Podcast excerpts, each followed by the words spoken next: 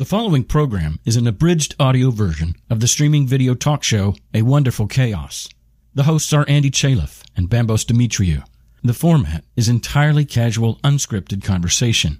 If you'd like to watch a live taping or participate with your comments in real time, subscribe to A Wonderful Chaos on YouTube, Facebook, Periscope, or Twitch.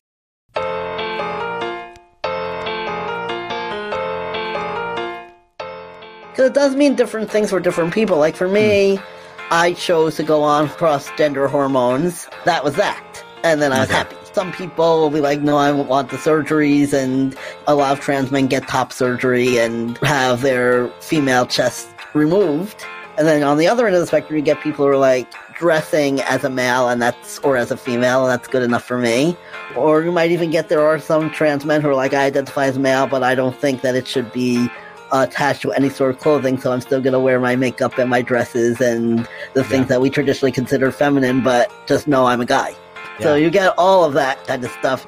It's really a process of talking with your kid about what do they mean by this. It's a wonderful chaos, beautifully random, messy and glorious. Solo or tandem? We work to find rest and fight to find peace, both head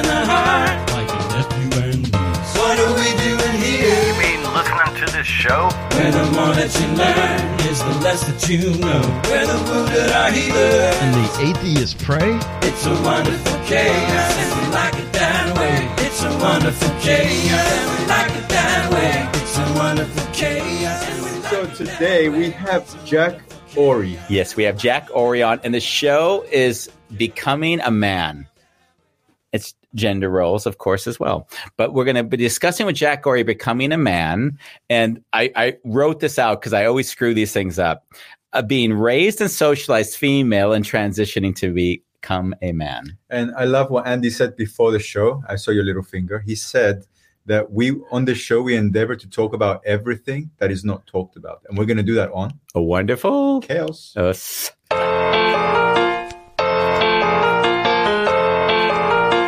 So today I was feeling sorry for myself. So I, I, I ah. put I put this beautiful classical music piece and I put the camera filming me as I was cold emailing. Oh. and uh, you can see the sun coming out through the window and i was like this is what you need to do when you love what you're doing grind ah. I love you know what I love about whatever state of mind you're in is that you're you're embracing it and you're not struggling through it. And I find that just delicious. I, I, I am really having fun because uh, for those of you who don't know i've been meditating 100 minutes a day for the last three weeks now. It's my work third week. Ah. and and writing gratitudes every day. Like i said for the next 30 days we're going to experience see how my mindset changes when i do this practice every day. No compromise. And i see that my bank account hasn't changed but i have changed. Yeah. um and and and what came up for me why was this was important is is i no longer feel a struggle in, in fact i'm tapping into creativity which wasn't there before with the stress Hmm. which gives me the possibility to strive instead of thrive uh, thrive instead of um, Survive. survive Yeah. so that was, and even today, a friend messaged me. He's like, "Hey, my partner's birthday, and we're collecting money." And I saw, I saw my passive wanting to ignore that message. Yeah. I was like, "Hey, listen, this is where I'm at right now. I want, I'm not going to dance around it, but I'd love to have dinner with you guys at some point." And it was really beautiful because it made us closer as opposed to just ignoring it. Yeah. I love that. So that was me. I've unloaded. I'm fully present. Andy, meanwhile, Andy was making pictures of the Vondelpark everyone's partying. it's pretty dangerous out there now. I think that the the police are going to get active in about an hour from now, and it's going to be on the international news. So we're going to see rioting at some point in the park. Yeah. Uh, um, so this is a show that I'm two sides on. I'm really excited, and I know I'm going to offend people, and I know I'm going to offend people because I there are ways in which people tend to negotiate discussions around gender, and and and I don't know the rules. And and I haven't been doing a lot of research on those rules. Yeah. And what I loved with Jack, Jack is basically said, "Hey, I'll let you know when you're um when you're uh, off base, right? Yeah. But in a loving way. So Andy's apologizing up front. yes, but that won't help because anyone that's offended is going to re- write me a message anyways. Yeah. But and it was really nice because it even started in the introduction because I wanted to create the context for the show, and then of course in asking Jack, I said, "Well, Jack, let's frame it. Like, what would, for, instance, be like the name you were born with, and then discuss like the obvious sort of A to B transition, and then the first thing Jack says in general." Transgenders don't want to necessarily bring up that past name, right? And then he was lovingly said, Hey, I'm happy to do it. But I'm like, we don't have to do it then. I mean, there's no need. But those are the kind of things that are nice because you only learn that through the interaction. And, I- and I think that's the beauty of the show and what I want in my life is I don't have to live everyone else's issue, but when I'm with them, I can enjoy the deeper understanding of how it is to live in another person's shoes. Yeah, yeah. You're gonna love this show because even the three, four minutes that we had with Jack before we started, you can tell that he's very heart connected and Yeah. he like there was no tension even when Andy was uh, messing up. Yeah, it was never that bad. No, no, no. But I'm, I'm like nicely offensive. and without further ado, shall we? Yeah, I say we bring Jack on. welcome with a great beard. Jack. Hey, Andy, how are you? Good. This is Bambos, by the way. He's the better looking of the two. Hey, nice to meet you. Thank you for joining us. Yeah, definitely. Thank you for having me. And I think it's also important to note that we're discussing the transgender thing, but in, in actuality, your life is also very much not about that. You're an author who writes books that have nothing to do with transgender. Right, exactly. Yeah. And that's definitely like part of my life is uh, being a parenting coach for parents of transgender kids, and the other part of my life is the rest of my life. But, uh, Yeah. but you know, I really think is the way it is for everybody. Like, um, I think when someone transitions, they change their whole life. They don't just change their gender. So, Yeah. Yeah. And it's interesting because I also uh, mentioned that my niece, who I'm also close to, has gone through this transition. Not only transition, she, she was born Catholic and then she transitioned to become Jewish. And at the same time, she's transitioning gender to be uh, gender identified as male.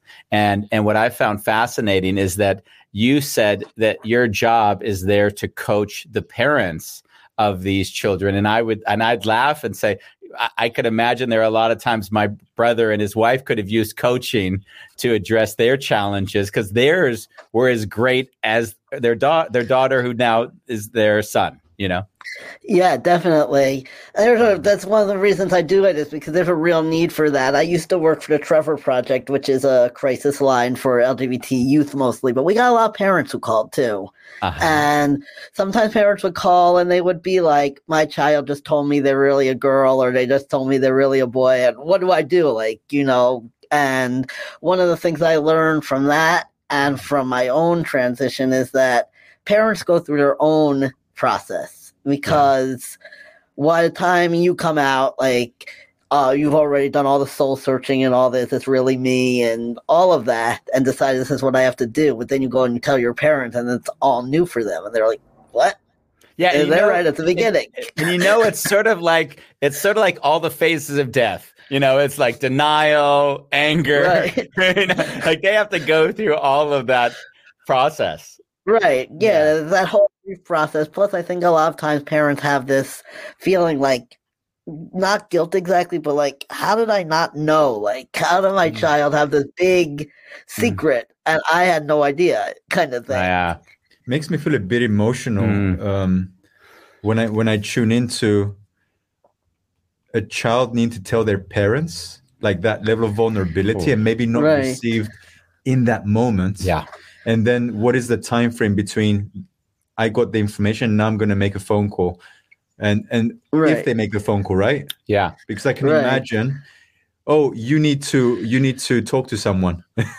Right, right. And it, it becomes uh, it's a difficult thing, and I think a lot of parents too, like um, sometimes they'll feel like they'll go through this stage of, is this really my child? Maybe it's just a phase. Maybe they just got this idea somewhere, and when they're in that stage, they're not really all that open to it. But that's a, a the time where I think parents do call like crisis lines because they're like, well, these people will understand Yeah. if no one else will. And I think, you know, it's also the kind of thing where I think there's not as much information readily available as there might be. Yeah. Especially I'm in America where, you know, we, we're, we're debating a lot about should trans kids be allowed to have go to school if their gender and what bathroom should they be Yeah. in and all that stuff.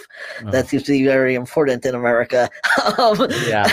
and so, you know, so for a lot of parents, it's all new to them. They're like, where do I go? Who do I talk to? And that's why I want to fill that need because as someone who's transgender who didn't come out until I was an adult, it's that perspective that a lot of people are missing because you can go to a therapist who maybe has been trained in learning what these issues are, but it's not the Yeah. same as talking to somebody who's experienced it. Hmm. Yeah, and I guess there is a, a, a, a and and you know the hardest thing is is as the parent on one level you have to say oh it is a phase because you don't know at the start because even if you take it totally seriously and say okay we're going to get a gender assignment you know I mean then in a weird way you're not letting it unfold. Right, Um, because so- you you're right. Because it does mean different things for different people. Like for me, um, I chose to go on cross gender hormones, and that was that. And then I was Okay. happy. Some people don't. You could go to some people will be like, no, I don't want the surgeries, and you know, a lot of a lot of trans men get top surgery and have their female chest removed. You Mhm. know, Yeah, um, and that wasn't something that I personally felt I needed to do. And then on the other end of the spectrum, you get people who are like, I'm dressing as a male and that's, or as a female, and that's good enough for me. Or you might get someone who does, or you might even get, there are some trans men who are like, I identify as male, but I don't think that it should be uh, attached to any sort of clothing. So I'm still going to wear my makeup and my dresses and the things Yeah. that we traditionally consider feminine, but just know I'm a guy. You know, yeah, yeah. so you get all of that kind of stuff. You and you really have to talk. It's really a process of talking with your kid about what do they mean by this and what do they yeah. want now and what's the best way to handle this and what's the first step. And that's can be overwhelming too because I think a parent here is transgender and they're thinking irreversible stuff, hormones hmm. and surgery, and Yeah, yeah. it doesn't have to be that way. I I think that the the real mind fuck is that it's and and, and this is going to get kind of meta, so I apologize, but the mind needs to categorize to create comfort. And so these gender roles, which have been so implicitly in our socialized lives, are so hard to not see. So, in a way, what we're asking the brain to do is let go of all the biases, all the prejudices that you eh, have have you you didn't even know you had until we said, "Hey, this isn't a man, this is a female." So, and all of a sudden, you're confronted with the things you didn't even know that you had as beliefs in your system. Right. Exactly. I think that that's I think you really hit the nail on the head with that because it's so ingrained in us that we don't even really think about how gendered things are. You know, anytime that you fill out a form for anything, it'll ask, "What's your mm-hmm. gender?" Yeah. And now I'm starting to notice like and I know of medical forms you kind of need to know sometimes because the doctor needs to know like what the appropriate treatments for and things are. But like, I was happy today filling out that form to find out where I can get my COVID vaccine that asks what's your gender, male, female, or non-binary, or prefer not to say, which I thought was really cool here in New York because a lot of Uh, places and, still and, don't and, and so and so you're when they say what is your gender, then you will say male. yes, yes, I will say Okay. male. And then, and then, what would be the question that you would you would say? f- uh, Would you ever say female on a form for anything right now? if, if you asked, Well, if it's if it asks like biological sex, sometimes it gets a little bit confusing because. But if yeah. But if it's So- gender, I'll say male. Um, if you know, with medical things, I try to find a way to let them know just in case, because there's might be something they need to know about it. Exactly. Um, and there was this time where 'cause- where I was trying to get student loans, and I had to put female on the form because when I put male, it was like you haven't registered for the selective service, so we can't give you student loans. And I'm like, oh, well, I don't want to go through all that red tape and explain all that. I'll just put female on the form. You know? yeah, practical reasons, just practical reasons. Got it. Can, can you kind of like I want to be a five year old on this show because I am completely ignorant. Hmm. Um, and in a way, I'm I'm really I know my curiosity is being drawn to the moment in your life when you started to feel that something was different in you, and on what was the journey that you took, and how did you articulate it at least Sure. to yourself? Yeah, definitely. I mean, it's there were actually two parallel journeys because there was when I was a kid, and then there was when I was an adult and actually did something about it. Because Mm. as a kid, I didn't really, you know, I was raised in the, I was born in '78, so during the '80s and '90s, there weren't like all this awareness of transgender issues that we have now. Like on my Facebook group now, I have some people who have kids who are three, four, five years old who are transgender. And that was not a thing when I was growing up. So I didn't really have the language. So as a kid, I felt more like a boy than a girl. Um, and I would do things like, uh, obviously I have the big beard now, but I remember thinking when I was eight, nine years old, when I grow up, I want my beard to look like, oh yeah, I'm not going to have one. I'm a girl kind of thing. Ah, yeah. Where I would think like that. And then, um, there was also the whole thing of, you know, I was treated as a girl. I was told, you know, I was uh, sent to the girls' bathroom, talked about as a girl. I was, you know, I had a sister and a brother, and I would be called their sister, you know, all those gendered things. So I just kind of assumed, like, well, I'm the kid, they're the adult, and they're thinking I'm a girl, so that must be right. Um, and this and this is how old are we now when you're saying this? like maybe five, six. Okay. So that when I was really young. And then, you know, growing up, it wasn't something I really thought about. It just sort of becomes ingrained, like you said. Like, but then when I, as I got older, I did do things like I would, when I went away to college, I would use like male personas on online forums. Like I would put a male name and say I was male and then feel like, oh my God, that I'm saying something that I'm not because uh, what if they find out kind of thing. But I didn't Mm. really connect it until in my 30s. I made a friend who at the time was um, the first person I knew who ever came out as transgender. So by knowing her and seeing her journey, it started making me think, you know, like what is going on with my journey. And it was there were things I identified with, and I felt like, and I always felt like when people sometimes when people will be like ma'am or say girl or woman, it didn't feel like it connected with me. And Mhm. then, you know, so at that time I was like, okay, I started saying I was gender neutral was the word I used, where I was like, I'm not. And there are people, you know, who are non-binary, gender neutral, gender Yeah. queer, all those kinds of words, who feel like they're not strictly male or female or identify in all sorts of Mm. ways. But for me, it was just like a way of trying to figure it out because I was like, well, I'm male and I'm female, kind of thing. And then I would dress male, have a male haircut, and go and go to a restaurant, and they would be like, "How you doing, ma'am?" And that would annoy me, and I would be like, "What is wrong with them?" And at that point is when I was like, "Okay, I have to go beyond just dressing this way because this is driving me crazy." Yeah. So the the you skipped a lot of years. You went from five to thirty, and I'm thinking to myself, like from five, that's 25 years in there. So during those 25 years, are you? I obviously you're not you you, you don't you're not identifying yourself as Right. as as as female, mm-hmm. but the world is identifying you as female. Right. Do you Right. do you when you're going out? Are you dating? Are you like? yeah, are you? So So how Yeah, does that so- unfold? How does that look? Right. So that was the kind of thing that was really very awkward in a lot of ways. For one thing, I went through puberty very early. So by the time I was 10 or 11, I was completely developed as a female. um, so that was like kind of like, uh, I didn't know what to do with that. And um, then as a teenager, I didn't really, you know, I didn't really date, but then because I was also very, I also have autism. So it's also, so I was also like very mixed in with it.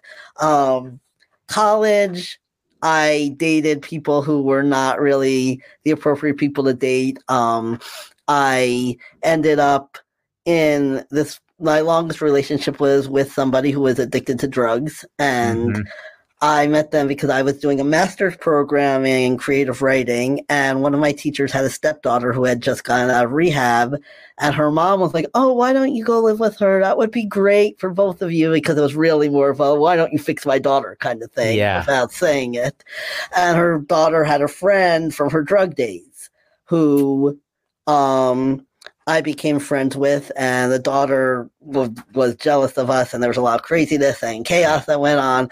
And I ended up living with him, and that ended up being a very unhealthy type of relationship where I wasn't using drugs other than smoking pot, which I did with him, but the hard stuff I know. Um, yeah, yeah, yeah. But he was an alcoholic and an addict, and so Yeah. my life was very chaotic. yeah, horrible. And so, yeah, and unfortunately, he ended up overdosing soon after I left. So yeah. that was my But I mean, longest But- relationship. But, you with- were so you were you weren't you weren't dating you weren't dating uh, females. You were dating Right. males. right. I was dating a male at that point, and then at a point after I moved to North Carolina, I was I had gone to California for school from New York.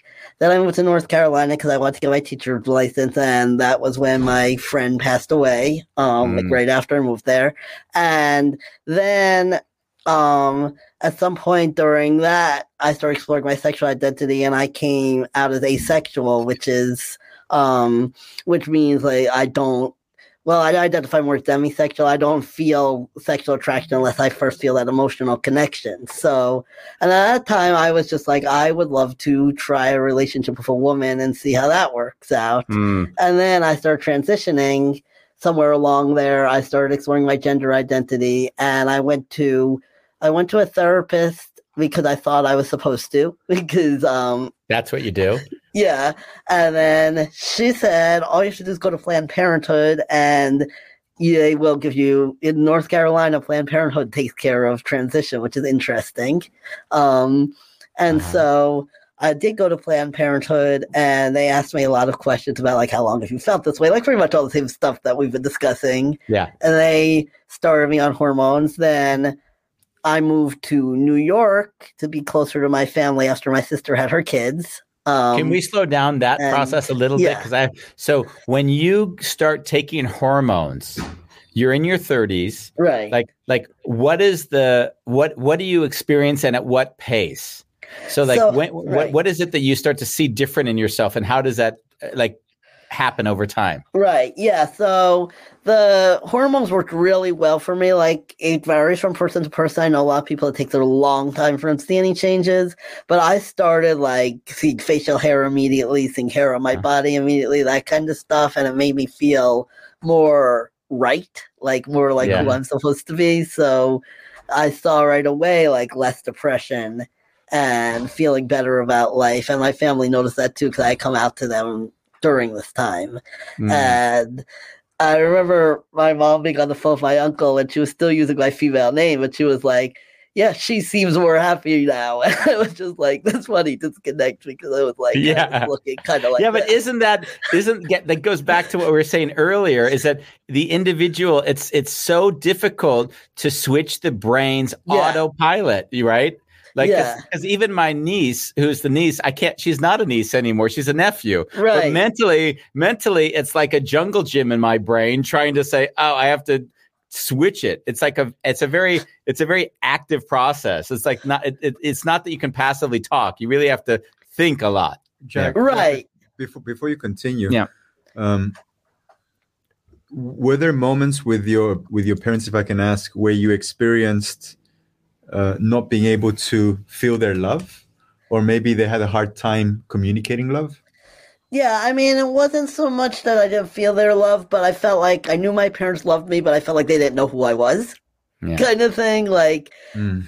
I felt like they loved this fake person who wasn't really me. So that was kind of confusing. yeah And it was kind of hard to come out, even though my parents are the kind of people who I knew in the abstract were accepting. They believed in gay and transgender rights and that kind of thing. Mm. But it's also, no matter how accepting your family is, there's always a thought in your back of your head. They might feel that in the abstract, but it could be different when it's your own child. Yeah. So it was a hard thing to do. And especially because at first, when I wasn't really clear on it, and I switched to using my Hebrew name, which was also a feminine name, but I was like, people won't know because it's a different language kind of thing. But people still identified that name as female, which was frustrating. And then eventually I chose a male name. But during that time was when I came out when I was like, call me Shula, which was my Hebrew name. And I think that was when my family was kind of like, confused. And we did have this long talk where my parents were like, Are you sure this is real? Are you sure this isn't just because you have a friend who's transgender, you know? Yeah. Mm. Um, kind of thing. And By the way, that's a great book title for the next book. Call me Shula. You know, like that sounds just just to make sure. I just wanted to mark that for the future. I have thought at some point I should write a memoir. oh yeah, Nice. Yeah. Like from the from the moment we've met you though, you you've just been this bubbly energy, and then you you threw in the word depression, and I, I feel that now that I'm getting to know you better, that because you feel more comfortable with who you are, Right. that so how would you compare the the Jack that I'm meeting now as opposed to ten years ago? yeah. Tell us the Yeah. shitty years. Yeah, so well, like I said, like, like I said, I did like have a friend who the whole drug addiction thing was Yeah. pretty messed up, and you know that, that's where probably where most of my regrets come from because even though I didn't do drugs, it was sort of like this vicarious drug uh, disaster because it was like we wouldn't have money for me. I was getting my MFA and uh, you at the University of Southern California, you have to pay for their parking lot, and I didn't have four dollars to pay in the parking lot because all our money was going to his drug habits. So Yeah. I would be late to my classes because I couldn't find parking, kind of thing. You know, that program kind of like ended up being a big waste of money and time because I was, and there was a lot of anxiety where it'd be like you wouldn't know, I would never know, like coming home, would he be sober? Would he be drunk? Would he be high? You know, and all that chaos. So that was a really, that was probably the toughest time in my life. And then, like I said, as soon as I, and that was my 20s. And what had happened was when I was 28, I was like, I'm going to be 30 in a couple of years. And I'd like to say I'm doing something of my life because at the time I was working at, in retail. And that's not to put out, down anyone who is working in retail, but considering that I had a master's degree in creative writing and a bachelor's in psychology, Yeah. I felt like I could be doing something more than a minimum wage job of my Mm. life. Um, and so that was at the point. At that point, I wanted to go back to school, and I wanted to, and I decided I wanted to be a special ed teacher because I wanted to um, work with kids with autism primarily, and so that was like a tense thing in our household because I was changing and he was afraid he was losing me, which he kind of was. And when you get drugs and alcohol mixed in with that, then it becomes very tense and volatile. And so I, what eventually ended up happening was I ended up moving to North Carolina for, to go back to school. And he had a DUI, so he had to stay in LA because he had to finish his requirements. And then he used drugs, and that was that. So that was a really difficult time because there was so much grief and so much regrets, and then also so much because he's not here anymore. Now I'm seeing how bad things were, which you can't see from in the middle of Yeah. that. So, and then trying to teach. Well, first of all, North Carolina, like where I taught, was in this very small rural community where they literally had not heard of anyone who wasn't Christian. So that was a whole other issue. And on top of which, it was like, even though I hadn't started transitioning yet, I had a little bit of facial hair because I had a hormone imbalance. So, uh, hormone imbalance, if you look at female hormones, and the principal will be like, oh, you need to shave that because women aren't supposed to look like that. The kids might make fun of you. And, and this was thing. before. This was before you were taking hormones. Yeah, this was before I was taking hormones. And so so, you so you actually your your homo your hormones were already i- like generated from a ma- a male Right. hormone. So in a- in a way, you just you added to the hormones that were Right. already kicking in your system. Right, yeah, because I had like a tiny little bit of facial hair that, like, you know, that a lot of women or female identified, female born people have, like a tiny little bit of hair on the chin or on the, or, or on the um, lip, and a lot of women will will shave that or wax that because Yeah. they don't want that. And so I wasn't doing that, and that would get me in trouble with the principal, who would be like, "You have to. That doesn't look Mm. professional. You have to get rid of that." You know. And I remember there's one time that because I taught special ed, and the and the teacher next door to mine taught the behaviorally challenged kids. Uh, which is a nice way of saying kids who don't behave. Yeah. and so, and I remember I was watching her class once when they when she couldn't be in the room, and one of the girls tried to like make me feel bad by being like, "You're a man," and was like very confused about why that didn't upset me. I didn't fit in, and so I was like, "Okay, this teaching thing is not working for a lot of reasons." That was one of them. Also, because I was teaching severely autistic kids, and the principal had this idea that, oh well, they can't learn. You should just babysit, and as, and I wanted to Yeah. actually Mm. teach They- so that that didn't end up working out. And so then it was like again all that soul searching and like what am I going to do with my life? And it got to the point where it was like I was doing some freelance ghostwriting for like websites and stuff and making like $300 every couple weeks. Um not making so it was at the point where it's like I have to make arrangements with my landlord to pay the rent late because I'm not going to have it till the middle of the month, and I have to make arrangements with this one and that one and that one, and Mhm. and during that time too was when I was beginning to transition. And one of the things that I want to say is like with the government social programs that we have here, like um, food stamps and stuff, that makes it difficult because it's like obviously they're going to ask what's your legal name, what's you know all those things, and number one, if you're self-employed, they're usually going to be like, go get a job. number two, if you are like I was at that time, I had not legally changed my name yet, so I had a female name, but I looked like this. That was awkward, and I never wanted to even fill out the. I never even filled out the food stamp application because I was like, I don't want to put this name on this application. Wow. And what ultimately got me to change my name was I got a jury duty notice. And it was under my legal name.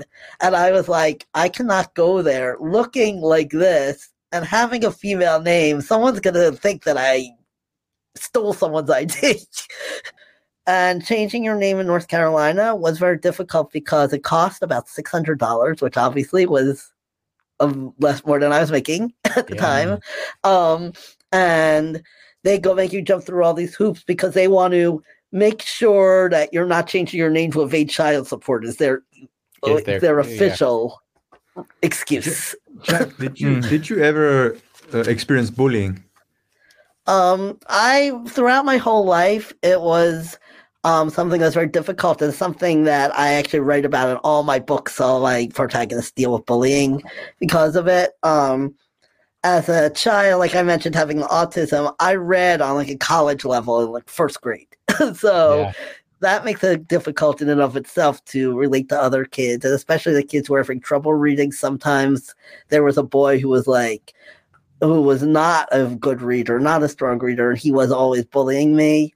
He was also a he was also a patient of my dad's, so it was like that Eddie Haskell thing where he would be nice if my dad was around Oh yeah. and be Yeah. awful otherwise. Um, and you know, he and I think he picked on me because I was reading so far ahead and he was struggling.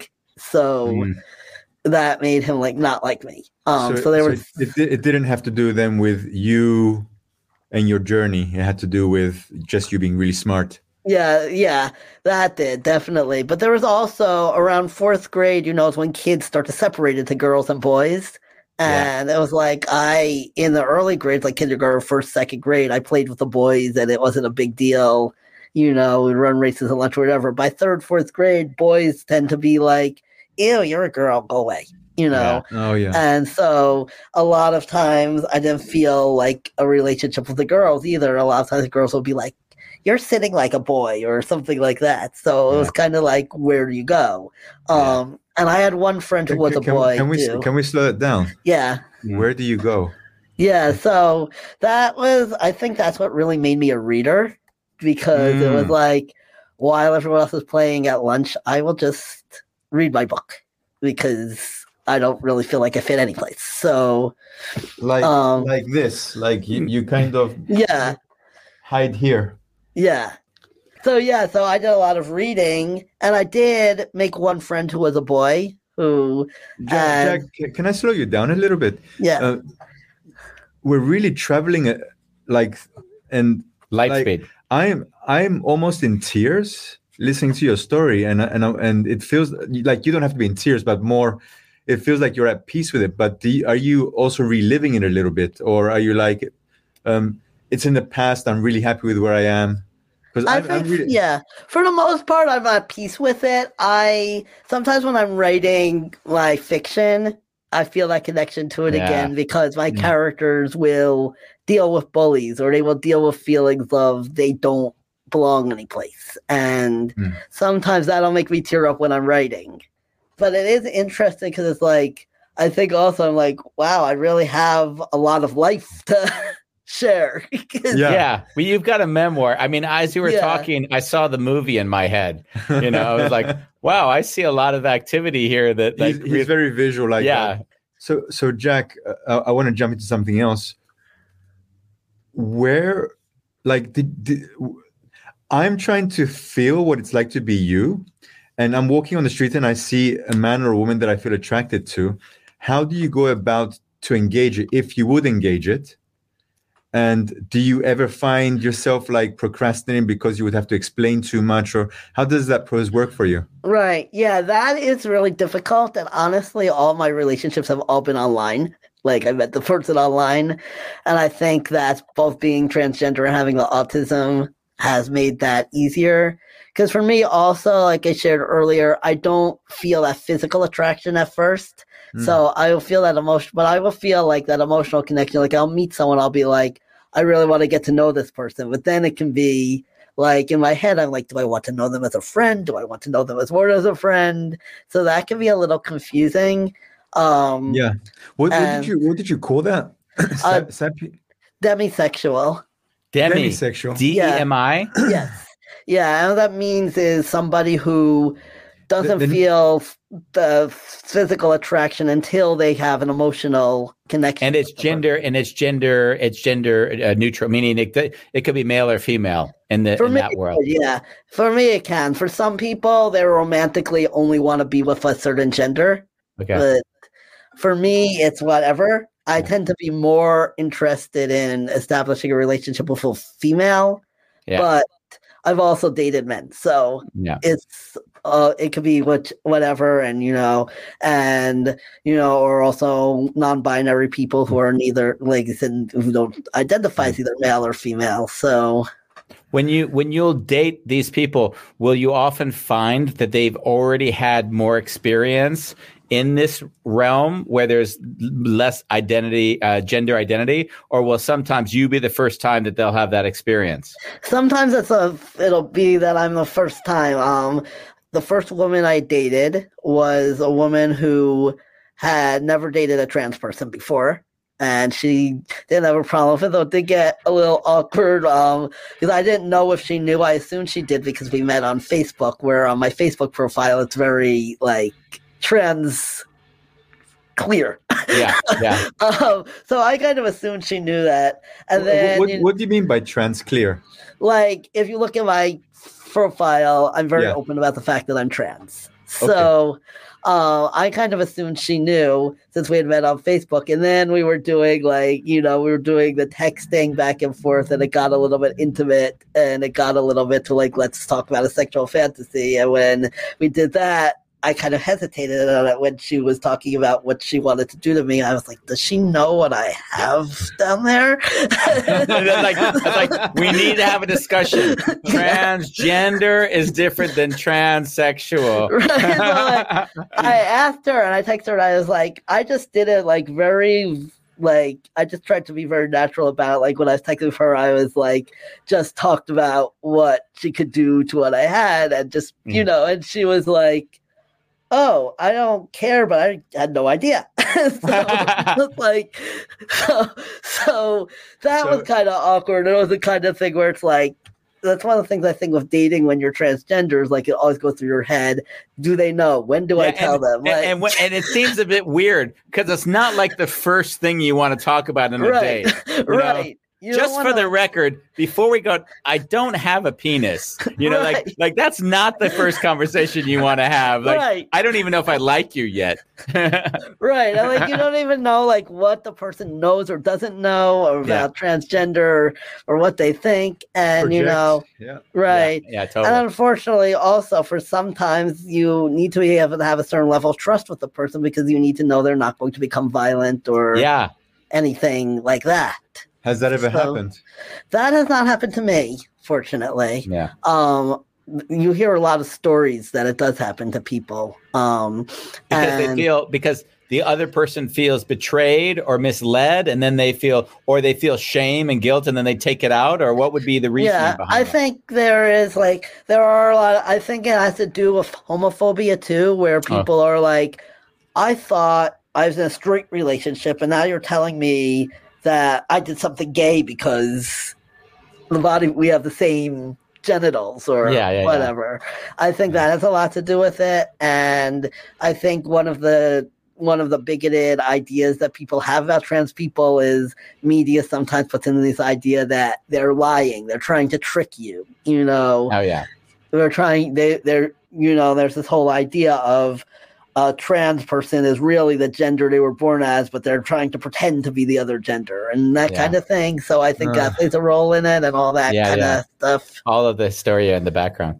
yeah In the beginning of the show, we talked about how ignorant we are about this subject. How are we doing?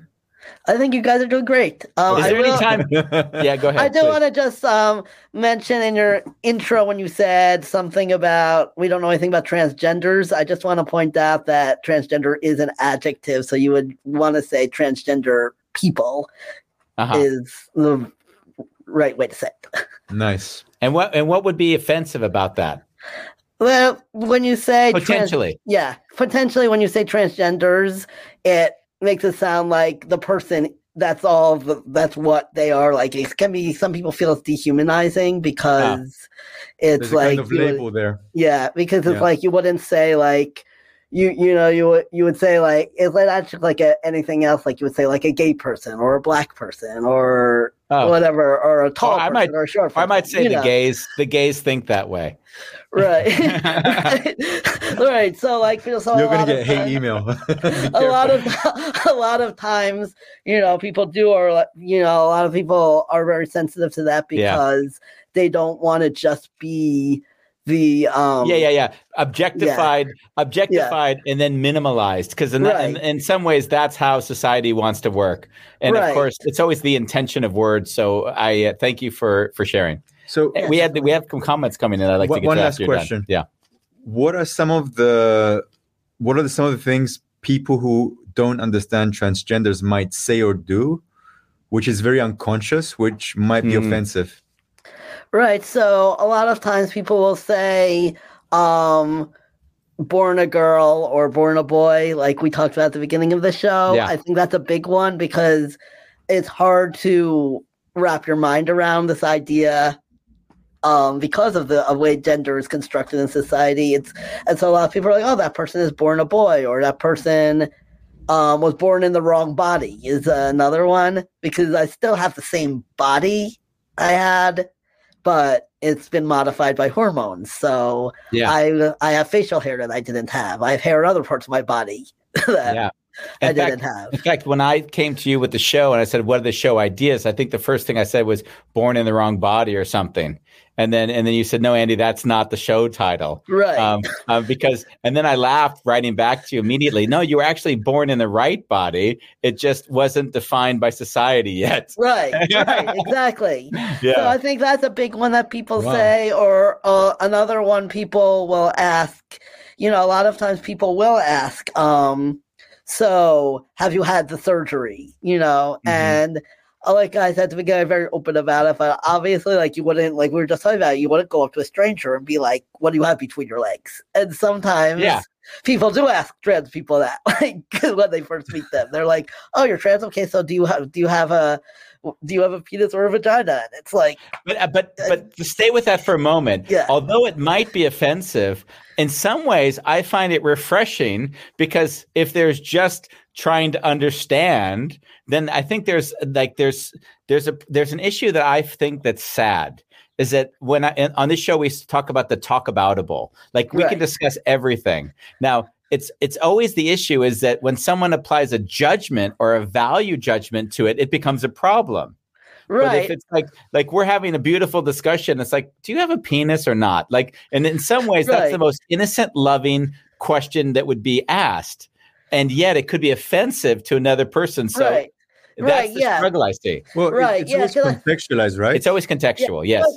Because, like I was saying, like if you're gonna have sex with that person, obviously, It's you good to know, know. it's good to know what you're getting into. But it's also the kind of thing where it's like, especially in our culture, I feel like sexual parts are privatized. You know, it's a private Yeah. kind of thing where, like, the same, like, obviously, like the same reason, like, if I go to a doctor, I'm gonna tell them I'm transgender because a doctor needs to know, especially if I'm going to get a mammogram or something like that. Yeah, they yeah. need to know this person has female anatomy, so we need to be looking for the same things we would look for in a woman. You Yeah, know, yeah. that kind of thing. But if it's just some person that I've just met, it's like, hey, nice to meet you. I'm Jack and um and we're talking and I'm like, oh, I don't know whether you know I'm transgender. And they're like, oh, um, so what surgeries have you had? What body parts do you have? Yeah, You know, okay. I'm just kinda like, I "Ah, got cool." I got it. Yes, totally. Yeah, I guess what I've noticed, and, and this is what I what I think is sad about it, all society. By the way, not just this topic. We bring on a lot of topics that deal with this, where society has certain norms, and then a- an outside the norm situation arises, and people don't know how to address it.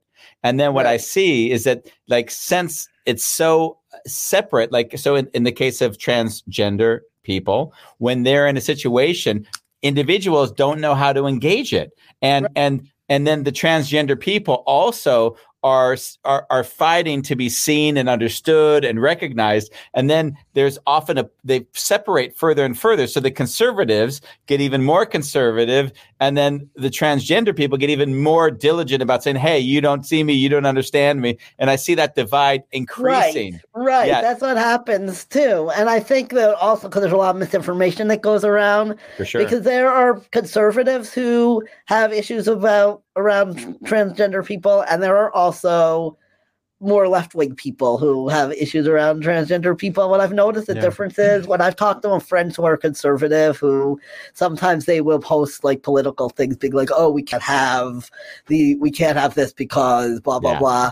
And I've noticed that a lot of times their fears tend to come from misinformation, where it's like, "Oh, well, you're saying that." I'm not allowed to identify as my gender because uh, everyone should be transgender or something like that. Yeah, where yeah. like, no, that's not what we're saying. Where I can explain, no, I'm saying I just want to be able to express my gender too. Or um, there'll be misinformation around medical stuff. Like kids who are young can take what's called hormone blockers, which stops puberty from starting. It's a reversible drug. If you stop the drug, puberty will begin. But a lot of times people don't know that. So a lot of times a lot of conservatives will be like, this should not be allowed because the child is too young for something that's permanent. And then if you explain to them, oh, it's not permanent, then they're like, oh, okay. Whereas I found that a lot of times with more left wing people, the issue is more where they're comparing what they think is the most important issue for society to address, where they'll be like, why should I care about your right to to uh, have trans children in school uh, the sports teams that they want when we need when we have issues in the United States with healthcare access kind of thing where it's Yeah. like okay now you're playing the like who's more important game like Yeah. it's all important and Yeah. I think that's the diff- big difference I see between conservatives and liberals at least in the United States Yeah. Well, I see in the U.S. everything is so politicized that Bambos doesn't like me talking about it anymore. Oh, you're not going to say that again. oh no okay No. so i'm going to talk about it more Go so on. then, so then i've noticed that whenever i have to interact in with the us it's so polarized that things become caricatures so we're no longer looking at things as they are we have to look at it through a lens of a conservative or a liberal lens which means we don't see it for what it actually is and that's Right. And that's in so many areas but gender identification is obviously one of the biggies just because it, it, it it's such a it's such a great thing to rally around it's such a great Right. thing to make trouble about because it's so easy to say hey i don't want that transgender going in the bathroom it's like pick one topic that everyone can galvanize themselves around and then all of a sudden you've got you've got a voting bloc right. And then there's a whole issue too that there are people, like I said, like some like conservative friends who have misinformation who are like, oh, I didn't know that. And then Yeah. they don't feel badly about it anymore. But there is also the issue that when you're dealing with people being bigoted all the time and people wanting to a- you can tend to get very reactionary and be like, okay, anyone who doesn't accept me right off the bat, you're, I'm offending, Go away. yeah And then there's no dialogue at all. So- yeah, and the dialogue is obviously what I always want to see because I see that's where one where we understand one another better without the idea that we already know, and that's uh, that's the life that I'd love that that I am part of. And speaking of bringing other people in, Mr. Bulalang. Mr. Bolalong, who's in he's in uh, South Africa, and he's basically uh, The the, third third, person on our sofa. He's always here and asking questions.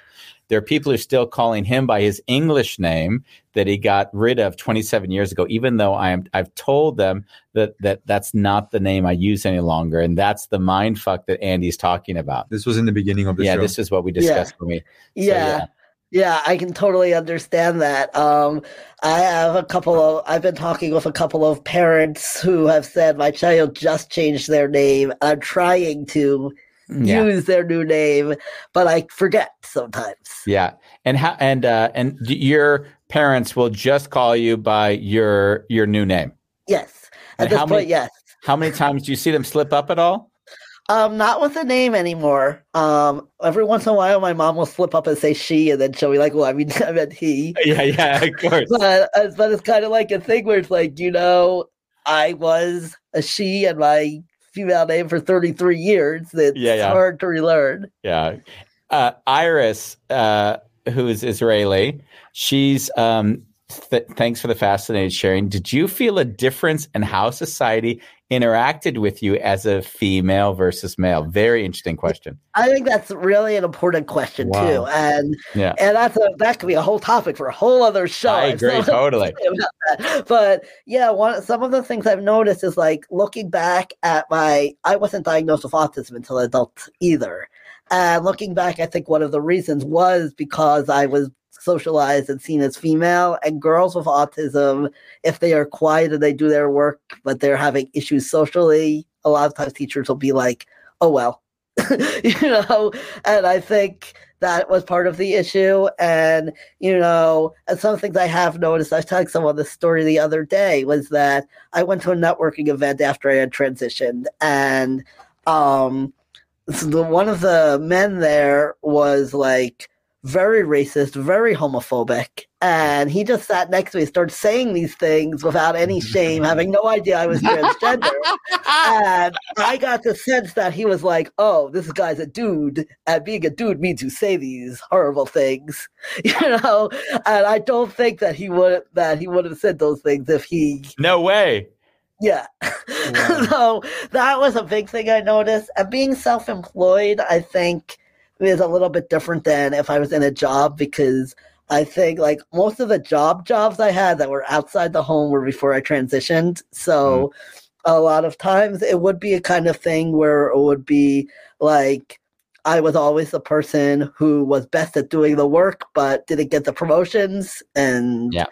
that kind of thing. And I'm pretty sure that was a gender issue as well. Um, and Yeah. now, mo- uh, now I'm more, more or less self-employed for the most part. And I did, I when I was getting my social work degree was after I transitioned, and I did um, have some internships, but it's a little hard to tell because I was out as transgender. So like the big issues that I would see would be like uh boss being like, Hey, would you be willing to do a presentation for the other people so that they know how to interact with transgender clients better? Yeah.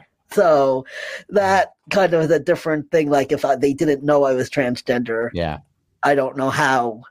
You, you said in that last paragraph, you said when I it was after I transitioned. Right. And and my question is, what would be the point where you defined it as the transition? Because you could say that there was a transitioning going on. So Right. what's the moment in life you said, okay, that's when I transitioned? What what what right. when was I that? would I would say once I started hormones, got my name changed. okay. so that that, it. I was presenting as male and the legal documents match up, which, by the way, is another reason that I'm glad to be self employed because Social Security does not change your gender unless you've had surgery. So every so even though I have a male name on my social security card, every time I apply for a job, when they do the background check and they run your social security number, it'll flag it as this person is female. And maybe it's fraudulent, and I always have to Oh. explain. And so that is Are are other other countries or places in the world or even in the US like states where this is not happening? Well, the Social Security Administration is federal, so but state laws in the U.S. are different from state to state. Like here in New York, in order to change my name on my birth certificate and my gender on my birth certificate, I just had to send them the paperwork showing I changed my name and a letter from my doctor saying this person is transgender. That's Okay. it. But in other states, you have to have the surgeries or you have to have a letter from a therapist, not just any doctor. or some states, you have to have a letter from a therapist to start hormones and another letter from two therapists to get surgery. And other Yeah. states, you just have to go and be like, I feel I'm transgender. And you have an intake where they talk to you about it. They're like, and the doctor's like, okay, this sounds like this person is appropriate for this person to get on hormones. Yeah, yeah. So their state laws all vary. I don't know about laws in other countries because I haven't really researched them. I, Hmm. you might know more about what it's like in Denmark than I would. Yeah. I have, but we have another question from Iris, and I gotta say, Iris, I love your new photo. Like she put it, she changed her YouTube photo. and She every time I see it, I'm like, that is a great photo. And how did you feel regarding your former name? We discussed this before. She said, I heard trans people refer to it as dead naming. I don't know if she meant demeaning or dead naming. She dead wrote dead. naming, yeah. Yeah. Yeah, dead naming is what a lot of trans people call it because they feel that person is that name is dead. That's not who I am. Um, for me, I just basically like I don't really share my name unless somebody my old name unless somebody really wants to know. Yeah. Obviously, um, my sister's kids know because it was because my sister has we have old photos and old family videos where they call me by that name, and they and when they were really little, they'd be like, "Who's that?" and my sister like, "Oh, that's Jack." So you know, so they so obviously they know they're ten now, and so they don't.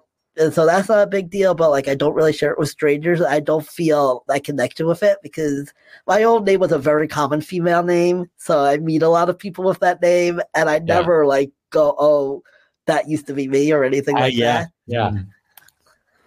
Thank you. Yeah. There were a few more. Bola Long made a joke to something earlier, so we won't put that on. Um, I don't understand this one that he said right here. I work with a gentleman that none of us has ever seen at the urinals, and it is amazing how gentlemen wanted to know whether he has a penis or not, but no one was prepared to ask. Oh, th- this was this was when people don't were asking about penis. Oh, okay, yeah, interesting. But the, yeah, this the situations that emerge Right. when, when you live in a society where everyone's messing in everyone's business. Yeah, Yeah, yeah, I can de- definitely see that because there are some times where I choose not to use the public restrooms, and sometimes because if I have to go into a men's room, like at the train station, and sometimes there's a long line, and you know the urinals are always free, but there's a long line for the stalls, and sometimes I'll be like. I don't want anyone to be wondering why I don't just use a urinal, or you know, or or someone going to know because I go to a stall, are they going to figure out what I have down there or have a problem? Yeah, with, is that you is that uncomfortable for you still today? Like being in New York and having to go to a public restroom? Like, do you is that like a moment you're like, oh no, what am I going to do? Sometimes it depends on where it is. Like in a restaurant, I'm usually okay. Like when I used to go to restaurants before COVID. now it's not an issue because I'm at home all the time. But I can um, imagine the ni- I can imagine the nightclubs are more uh, where, Yeah. where everyone's drinking and there's a long line. Yeah, yeah, nightclubs and also places like I take the train into New. I used I would take the train to New York City too. Mm. Mhm. Uh, and you know, at the tra- at Penn Station, which is a big train station where you come into New York, they have a men's room and they have a women's room, and so sometimes, like after a long trip, I would be like, I want to use the men's room, but if there's too much of a line or too many people waiting. I might be like, forget it, because it's also awkward to use a men's room for me too, because the way they're set up with the urinals, and sometimes there are men who go into the stalls but leave the door open so you can see them peeing, and so I'm like, I really don't want to see that. Mm. but I mean, I've I, actually we've had a lot of discussions because in the Netherlands, you know, we have outdoor urinals, and uh, and my wife and I have had real argue not arguments. She's been arguing that how come society makes public urinals available to all these males, but there's nothing available for us Right. females, right? Because men just And- pee everywhere. Yeah, it, it- exactly. So we have to say they're going to pee anywhere. So let's at least have them pee at one designated location. But the thing that we were laughing at, she says, but there are these things that I can get where I can basically just have like a, a stream, like a funnel, and then pee like a man. So in right, some and ways, I know that I know there are some trans people who use things like that. yeah, There are some trans people who have who get a device so that they can pee like a man, and there are also some trans people who will get like a not a strap on that's like a sexual thing, but Yeah. something similar, like a prosthetic kind of thing that they can put wear down there so that they can feel that bulge, and they like that. yeah, For me, not something I've ever really cared about, so. Mm. yeah. I haven't felt that need to do that. But I will say it is awkward going into a men's room too, because sometimes it's like you don't always know if the stalls are empty, and sometimes someone will leave, and I'm like, I don't want to walk Mhm. in on someone, or Yeah. The, and- or sometimes I'll be about to go to the stall and someone else because the the line will be like they have two lines going this way to go to the same stalls. So like you're about to go to the stall, someone from the other side just like swoops in, and it's like, and for me, I think that's probably more awkward for me as a trans person because it's also the whole thing of like not being raised now. Like I don't know, like what is the etiquette? Like what are you supposed to do if two people are fighting over the stall? That kind of thing. Yeah. Yeah, yeah. And I mean, a lot of the stalls don't have partitions on them either. So, I mean, it's not like you have any privacy. Right. Well, Yeah. we do have we do have a fair number of stalls that have doors um, in our restrooms, but yeah, and I will sometimes use a handicap stall because it always has the door and it's Yeah. big and um, you know, and so I would say yeah, it's less awkward than it is, but there are still times where, and I think that's also going back to conditioning also because like for so many years I was not living my gender. So I was like, and especially before I started the hormones, you know, when I was having periods, it would be like going into a men's room when that's going on hmm. just is not feel right. When going to the women's room didn't feel right, and that would be very awkward. Yeah. You know what I think is interesting is that we are now interacting with you as a male. So for us, we see you as Jack, right? Right. We talk about your history, but it's Right. interesting because we don't have to deal with all of the ideas that this is who Jack was before. right. So now we have to deal with the confusion. So in some strange way, all your friends from this moment forward kind of are you're meeting with the the the Jack as you are now identified, which Right. means life is a lot easier. Um, and it, it's it's just I just find it, and not only for you, by the way. I've, I, one thing we discussed often on this show is that when somebody does a drastic shift in their lives, where they've fundamentally shifted who they are inside, but people don't recognize it, they always treat them as the old person, even though they're a very different person. Right, which is Yeah. actually a very good segue because that's actually what my novel is about. Please bring it out. Let's Yeah, see it and let's talk about yeah. it for a moment. Yes, this is a this is my proof copy. Your copy will not say not for resale on it. Um, but um, this is reinventing Hannah, which is available in paperback as well as hardback and ebook, and I will have an auto uh, audio coming out. But anyway, it's about a 16 year old girl. Her name's Hannah, obviously, um, and she has been holding back who she really is because her mom is bipolar, so she doesn't want to be like her mom. So she tries to be like the ultimate good girl until one day she goes with her friend to a party. And unfortunately, even though she's the one who doesn't drink, somebody drinks her drink and she wakes up the next morning with no memory of the sexual assault that she just mm. experienced. And her journey is a transformation journey where she goes from being this girl who is so quiet that her friends call her mouse to being somebody who stands up for herself and other survivors and um, starts being an advocate for things to change. And so throughout her journey, one of the issues is that her friends don't like this. Her friends are like, this is not who you really are because they think that she, the way she was before is who she really is. And Yeah. her, and so her best friend is kind of like, I don't, I don't think this is healthy. I don't, and is always trying to push her in the other direction. That creates this rift between them because, first of all, in addition to the fact that she doesn't tell her friend right away what happened. And so her friend is like offended by that. And then when she does tell her friend, her friend is trying to stand up for her, but accidentally mentions it in front of a lot of people. So now everyone knows, which makes Yeah. life harder for her. And so there's this big rift that's developing. But but the big thing is her personality is different now. She's more likely to stand up for what she really thinks. She's more likely to say what she really feels. Um, she starts dating the guy that she wants to date that her friends thought was no good. Um, Mhm. and she starts being like this different person where for her old friends they're just like what what's going on whereas her and she makes some new friends as a result of what she's what she's been and for them they're just like this is really cool and they're pushing her to Yeah. uh, speak in front of the whole school and she doesn't know she wants to do that so it's really about her transformational journey throughout this Mhm. experience Beautiful. That's it. Can I see how thick that is? Yeah, it is. Um, depending on the on the edition, this one is three hundred something pages. I think the paperback edition ended up being four hundred something. Um, because it's smaller. It's a pretty thick book, and Yeah. one of the reasons I independently published is because young adult novels are supposed to not be more than ninety thousand words, and this is hundred thousand. So yeah, I was gonna say I've been learning all the worlds. You said ninety thousand. I'd say seventy-five thousand. That's Yeah. probably closer to what they yeah, really want I think yeah, because they say like seventy to ninety, Yeah. but, but I think it's implied ninety is not what we Yeah. really want.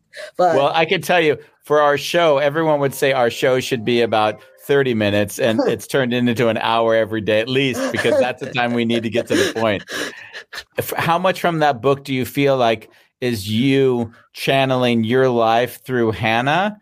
And how much of it is like just things that come up as through your creative writing?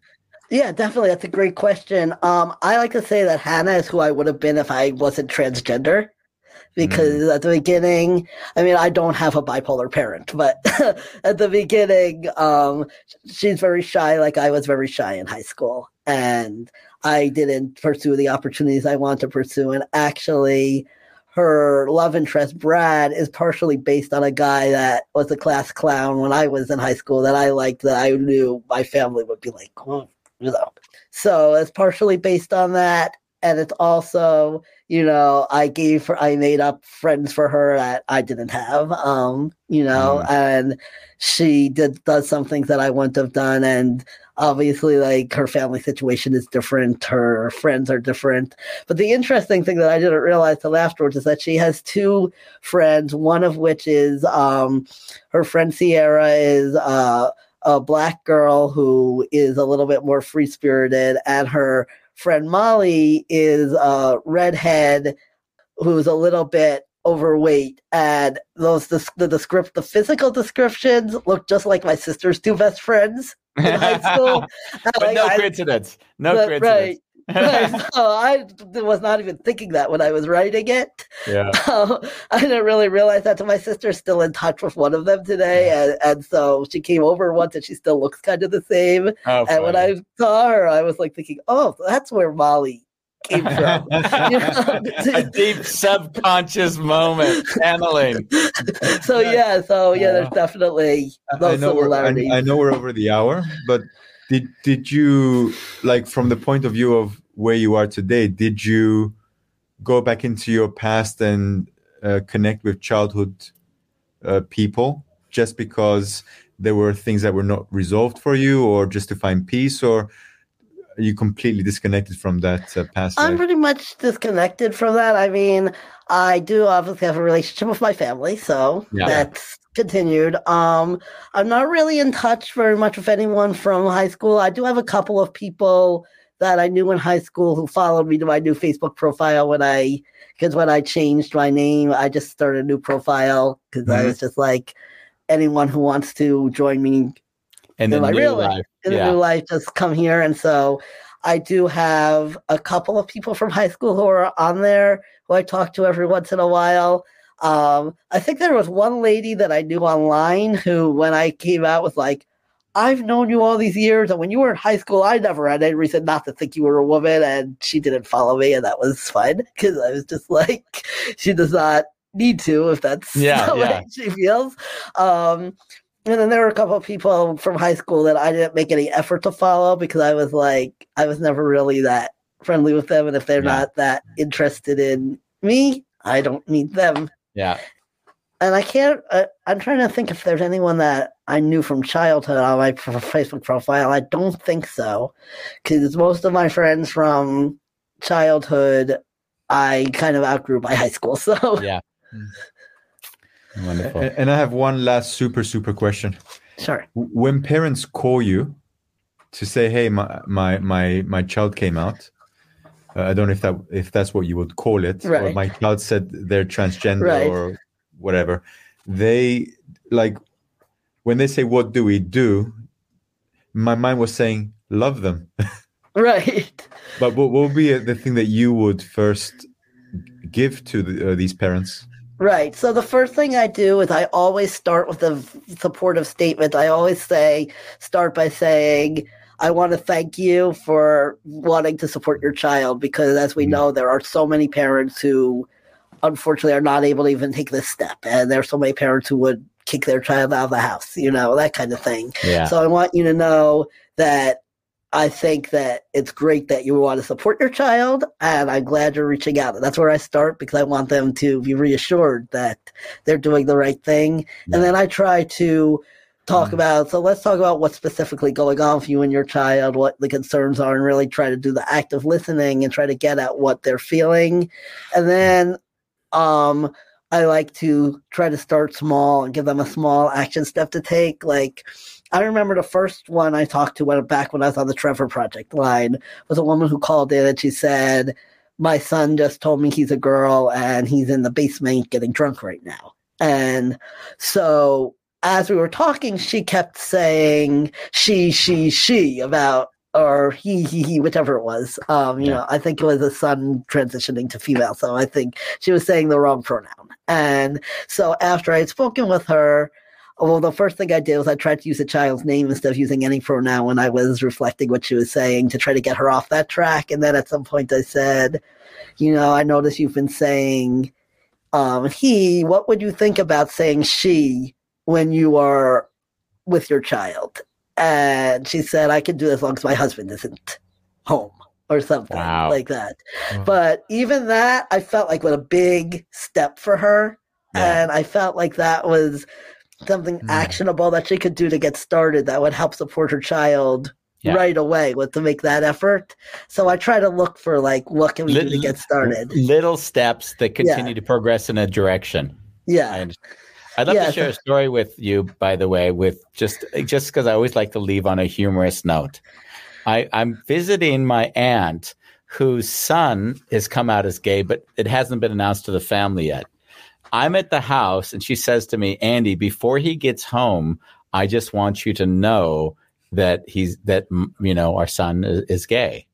And then, and then for me, it was such a normal thing, like to, to even make it a theatrics of any sort was already absurd. And so I like, I played this. I said, I opened my, Are you serious? No, he's not. Are you kidding me? and then, and then I said, when is he coming home? Because I need to leave before he gets here. oh my gosh. and I could see her face didn't know how to process that. You know that like it's like it's like her worst fear was coming to life right now. Oh my, oh my gosh. They're actually running in the opposite direction of what happened after I had come out. My mom's aunt, who she's not alive anymore, unfortunately, but she was at the time, who Wow. My mom was close to. And my mom was a little nervous about her knowing because she was in her late 70s, early 80s. So she's like, I just don't know how she's going to react. Yeah. So I was like, I'll just tell her. So I sent her an email or a letter or whatever it was. And I just said, basically, I just want to let you know I'm going by Jack now. I consider myself male, blah, blah, blah. And so then my mom talked to her on the phone and her, and she asked her aunt, uh, her, and her aunt brought it up. And my mom was like, Oh, I didn't know how to tell you. Her aunt said, her aunt said, I live in the 21st century. You don't have to worry. exactly. Exactly. That was sort of my reaction. Uh, wow.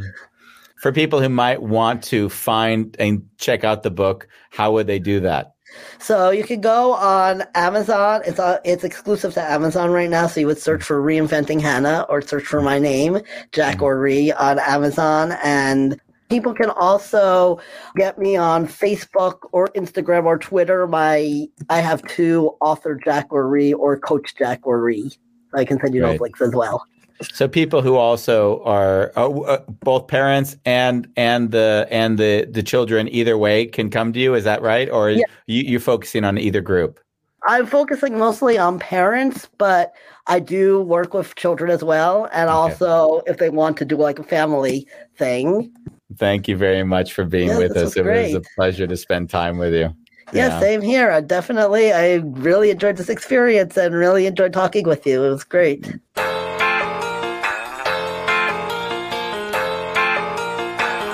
It's a wonderful chaos. We like it that way.